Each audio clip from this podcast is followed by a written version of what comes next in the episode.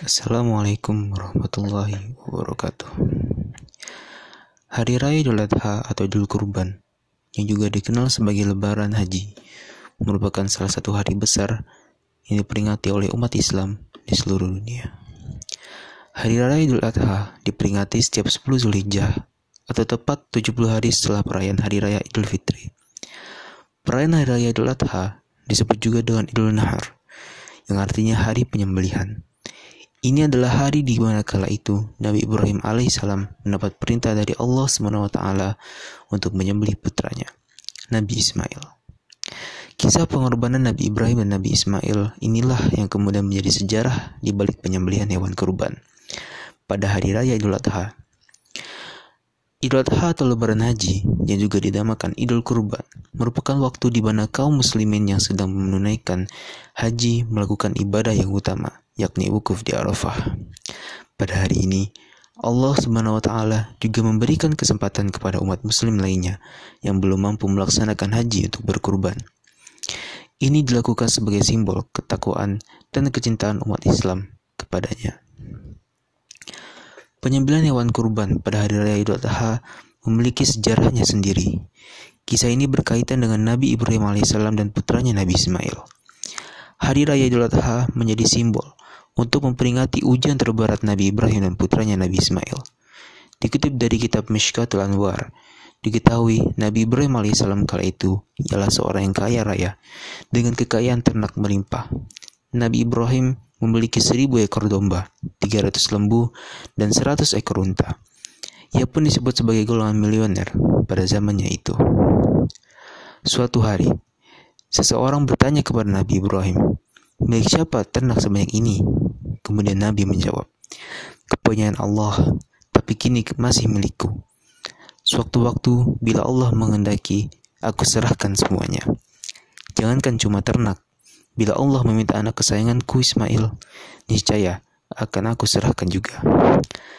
Dikutip dari Ibnu Katsir dalam tafsir Al-Qur'an Azim, pernyataan tersebutlah yang kemudian dikehendaki Allah Subhanahu wa taala sebagai bahan ujian untuk menguji keimanan dan ketakwaan Nabi Ibrahim alaihissalam. Melalui mimpinya yang hak, Nabi Ibrahim diperintahkan oleh Allah SWT untuk menyembelih putranya Ismail, yang kala itu masih berusia tujuh tahun. Ismail adalah seorang putra yang begitu lama dinantikan oleh Nabi Ibrahim dan istrinya Siti Hajar. Ia adalah anak yang rupawan, cerdas, sehat, dan soleh. Perintah penyembelihan putranya tersebut menjadi ujian yang teramat besar bagi Nabi Ibrahim alaihissalam.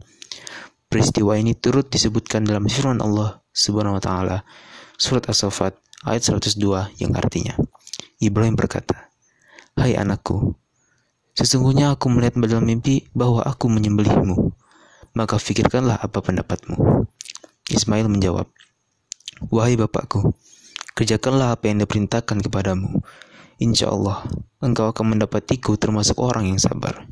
Quran Surah As-Saffat ayat 102 dengan penuh ketakwaan dan iman pada Allah SWT.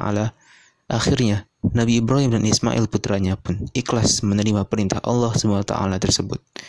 Ketika sedang mempersiapkan penyembelihan, datanglah setan seraya menggoda Nabi Ibrahim dengan berkata, Ibrahim, kamu orang tua macam apa?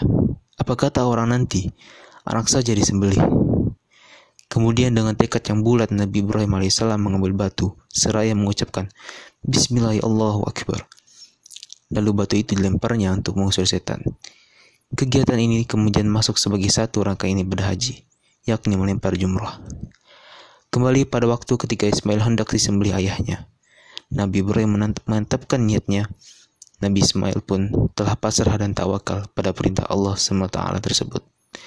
Sesaat setelah pisau nyaris digerakkan, Tiba-tiba Allah menyeru dengan firman-Nya untuk menghentikan hal itu. Allah SWT telah ridho pada keimanan Nabi Ibrahim dan Nabi Ismail. Sebagai imbalan keikhlasan dan iman keduanya, Allah mencukupkan perintahnya dengan menyembelih seekor hewan ternak sebagai pengganti Nabi Ismail. Itulah kisah pengorbanan Nabi Ibrahim dan Nabi Ismail yang menjadi dasar penyembelihan hewan kurban pada Idul Adha. Kisah keduanya menjadi teladan yang baik untuk semua umat Islam di dunia. Sekian dari saya. Wassalamualaikum warahmatullahi wabarakatuh.